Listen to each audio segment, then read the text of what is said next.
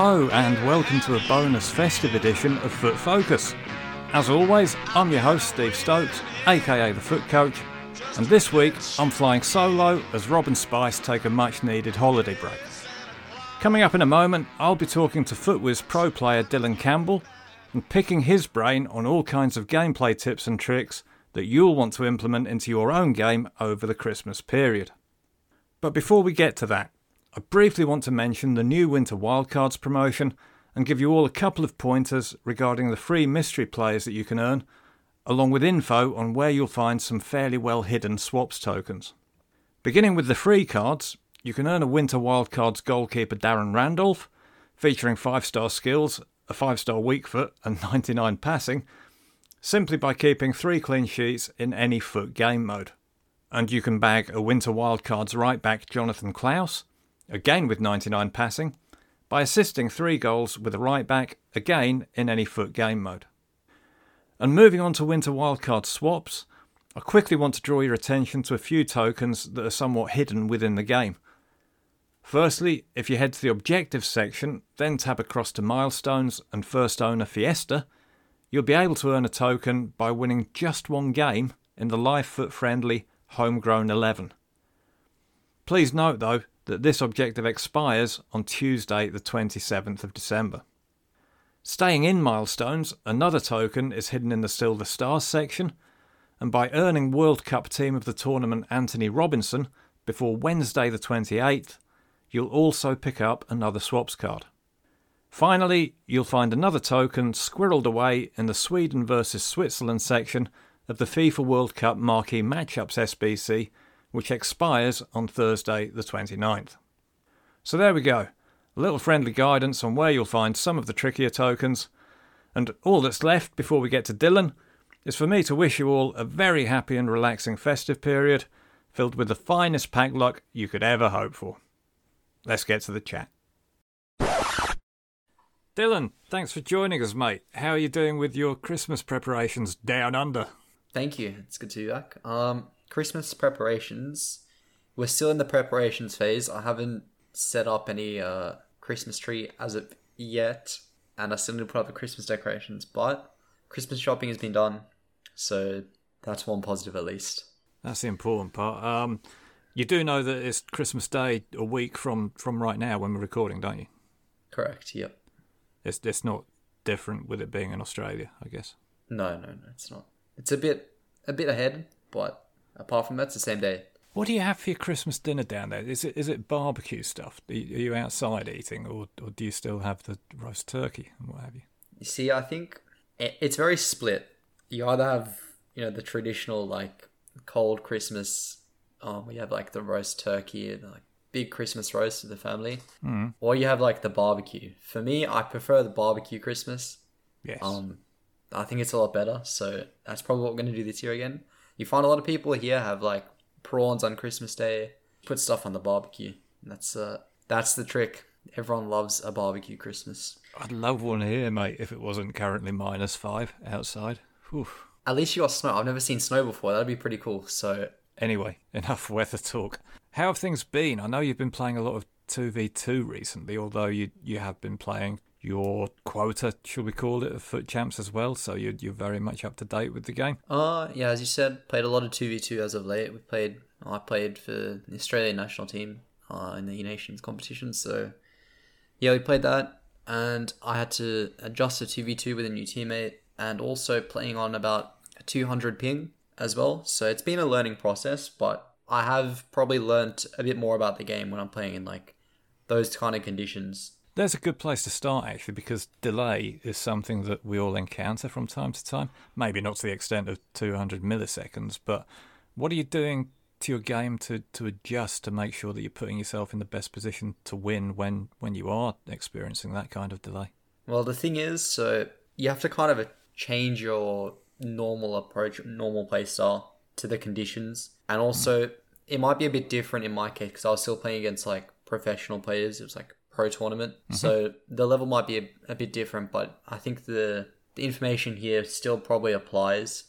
What we did is making sure like we're very cautious with the ball out of the back, like making the most of every single attack we can get, okay, and trying to make it as uncomfortable for our opponents as possible. So our conditions pretty much we're playing on 200 milliseconds of delay in some games, and then our opponents are on, like, I don't know, 10 milliseconds. Oof. So obviously they've got a massive advantage there. Defensively, that's the hardest part. I think you just got to be very cautious. Just back off, get as many numbers behind the ball as you can, and just try to block everything. You can't be too aggressive with the press because you just slide left and right. Like, it's impossible to predict which way your opponent's going to go, and if you guess wrong, you're done for. So defensively, it's a hard part.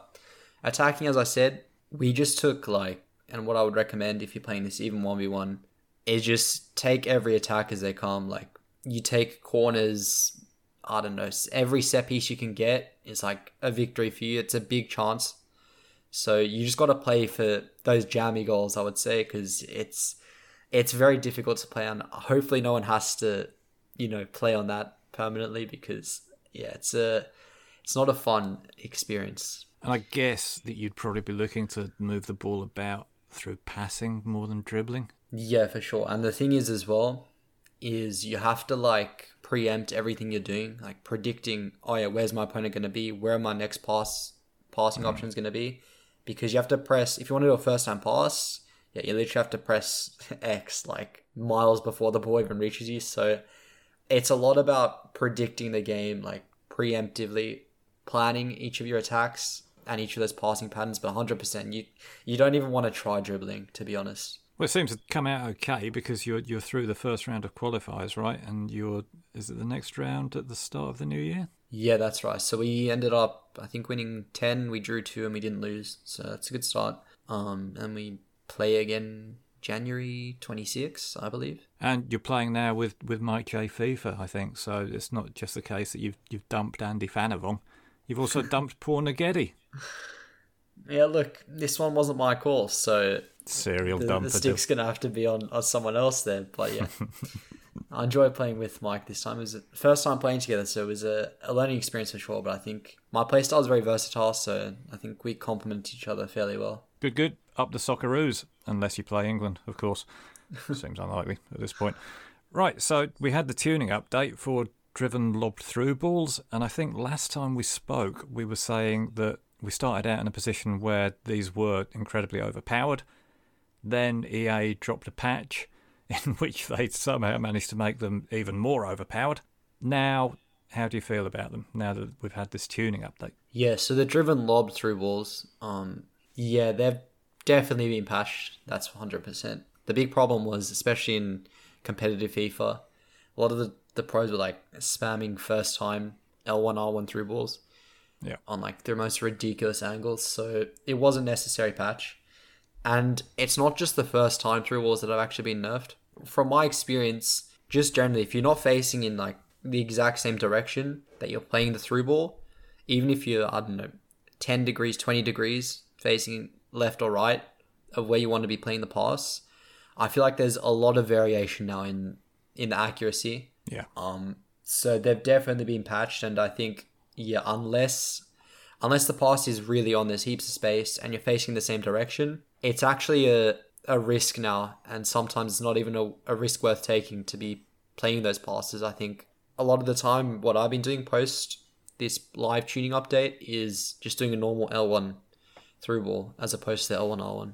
Okay, so where do you think it leaves the game now then, Dill? Do you think that we're at a point where it's balanced? Do you think that it's too oriented towards automatic AI defending? Where are we? Are we in a good place or not so good? See, I think this tuning update was like necessary for the game. Without it, yeah, the game was fundamentally very broken, especially on a competitive level.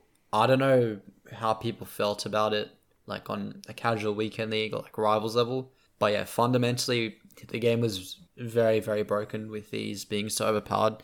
So I think the game's in a lot better of a state post-update. However, I do think that when you nerf an attacking option, such as the low, like driven lob through balls, the L1R ones, I do feel that they needed to probably improve another attacking mechanic. So for example, for me still, the dribbling needs massive improvements, and I feel like regular ground passing needs improvements as well. So I do think there's an improvement. However, to balance the game out, I don't think the game's very balanced at the moment. It's a step in the right direction. I think an improvement to either passing or dribbling, just something else in the attacking aspect would balance this game out a lot more. Yeah, that's something that I definitely agree with, and it does. You know, EA have got form with this, haven't they? That they always do tend to nerf the overpowered attacking mechanics, and we do end up with a more defensive game. I think there's a concern at the moment that, I don't like the term park the bus, but people call it the low block now, don't they? Which is probably just as bad, but we are going to end up in that kind of position. And not because I heard somebody, some YouTuber the other day saying that there's a built-in drop-back mechanic. There isn't, it's nonsense. But if you can't break down a team quickly, then it's just inevitable that the defence is going to drop deep into the box and you're going to have a harder time breaking them down, right? Yeah, exactly right. I think that's probably a fair prediction and one that I would probably agree with as well. Well, I've heard it said about you, Dylan, that you have the most diverse portfolio in FIFA when it comes to scoring goals. I should add that I've only ever heard that said about you by you. That is, yes, true. That is one of my own quotes. So let's talk a bit about finishing. Specifically, let's talk through which shots people should be using in which positions. So let's say, for instance, is there a time and a place for the finesse at this point in the game? Is there a time and a place for the low driven? And something that I definitely want to get to is goalkeepers. When they're rushing out, when they're being brought out with triangle or Y, how do we finish past the keepers? But let's take it one by one. Let's start with the finesse. Okay. So for me, there's two different scenarios where you finesse and two different types of finesse shots. You got the regular finesse, which is like a lot of power on it. And you got low driven finesse, which is like finesse shot, obviously, kind of on the ground to the bottom corner. It goes without saying, I think generally people understand to do a finesse shot, you need to open up your body and you're shooting you're curling into the far post. So if you're a left footer, you're on the right hand side and you're trying to bend it into the bottom left or the top left corner.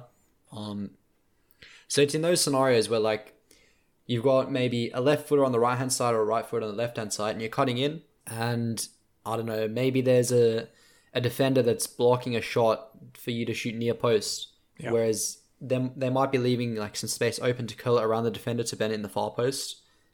So when that does open up, for me, I don't really shoot outside the box this year. So I feel generally when I use finesse shots, it's just inside the box. Anywhere inside the box really works. And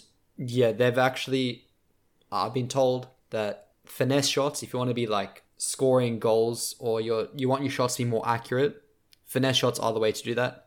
So if maybe your keeper's moved or your opponent's moved his keeper to the near post, what I'm being told is that you should be finessing far post as opposed to doing a power shot far post with more accuracy. Because sometimes there's a weird glitch on this game where if your opponent moves the keeper, then for some reason your shot accuracy is affected. I don't know why, even if it's moving to the complete other side that you're shooting.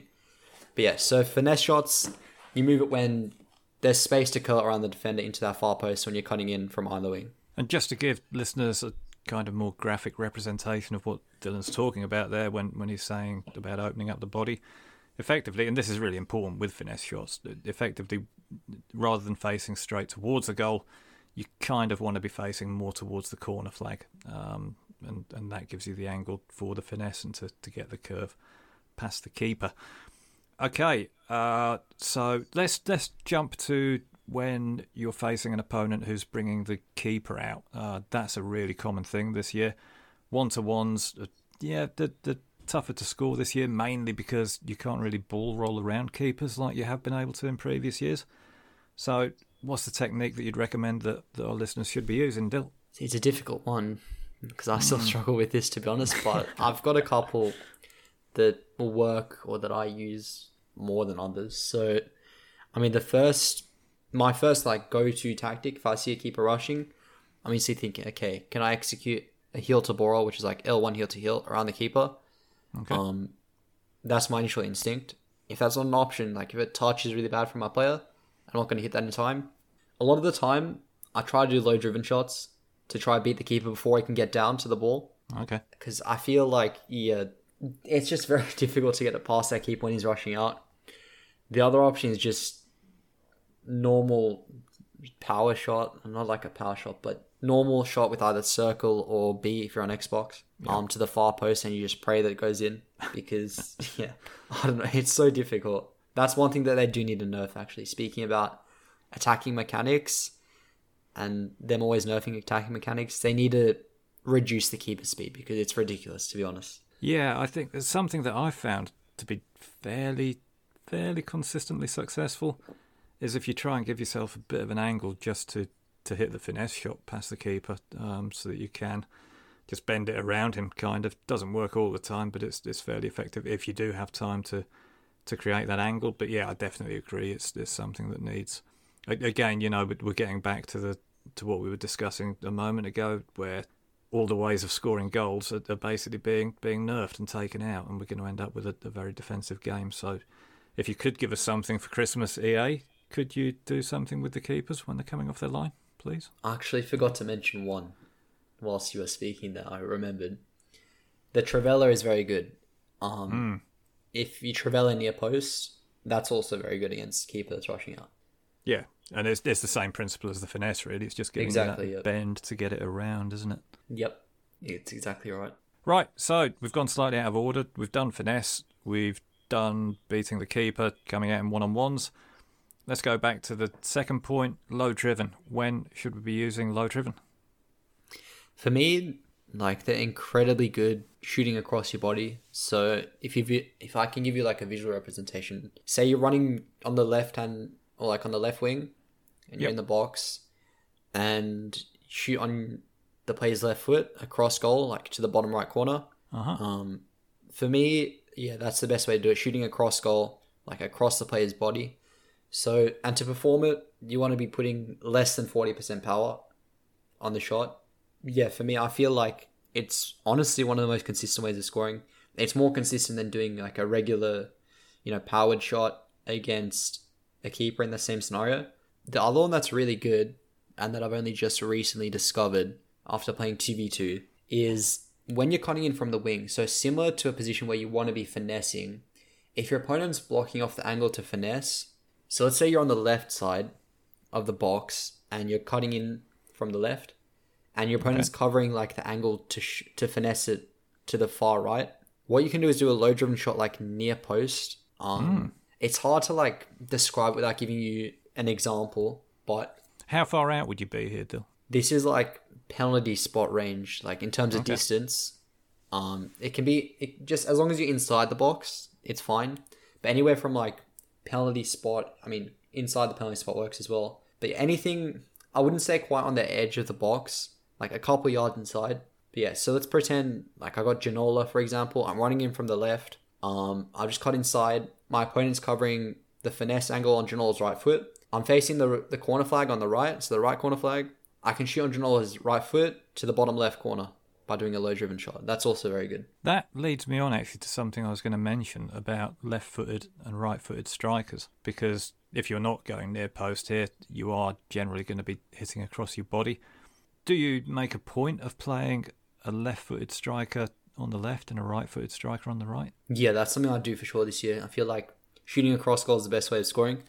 Yeah. So previous years, I haven't really minded which side it's on, but at the moment I've got two strikers to the right, preferred foot is the right foot. So I just put whoever's got the better weak foot, in my opinion, on the left. So I've got Pelé on the left at the moment, Mbappe on the right.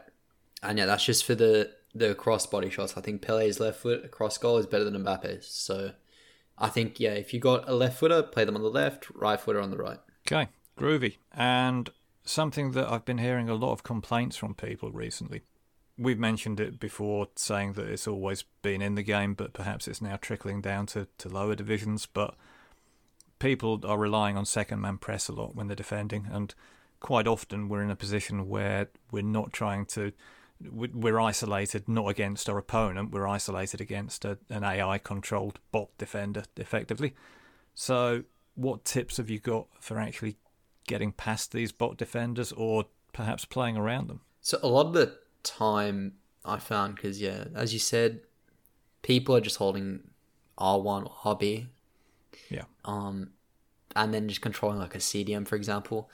So a lot of the time what I do actually, this isn't the best way of beating it, but I just run down the wing, like, or I hold the ball on one side until I've drained the second man press on every player on that side of the pitch. Smart. I like it. So yeah, once that runs out, then I can just attack down that side because, I mean, they can't use it anymore.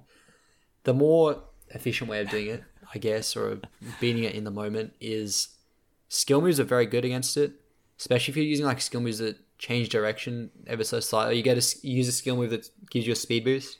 So step overs, for example, are very good against the second man press. The heel to ball roll is very good. Elastico, the reverse elastico is better, but those work against second man press as well. But anything that gives you a small speed boost is very good. How about the hocus pocus? Not quite. Unfortunately, you're just going to run straight into the defender in that case. I only mentioned that, dear listener, because when we were having a chat before we started recording, Dylan very proudly pronounced to me that he's now mastered the hocus pocus. Look, it looks good, but you have to fool a user control player. Unfortunately, AI will tackle you. But I'm proud of that. I'm very proud of that. I scored a nice goal against a good player with it. And so you should be, Dylan. Thank you. Right, okay. Let's move on to our final topic with gameplay here. And it's an absolutely key component of your game. It's something that you've banged the table for a long time and tried to convert people and told them it's the way ahead with attacking.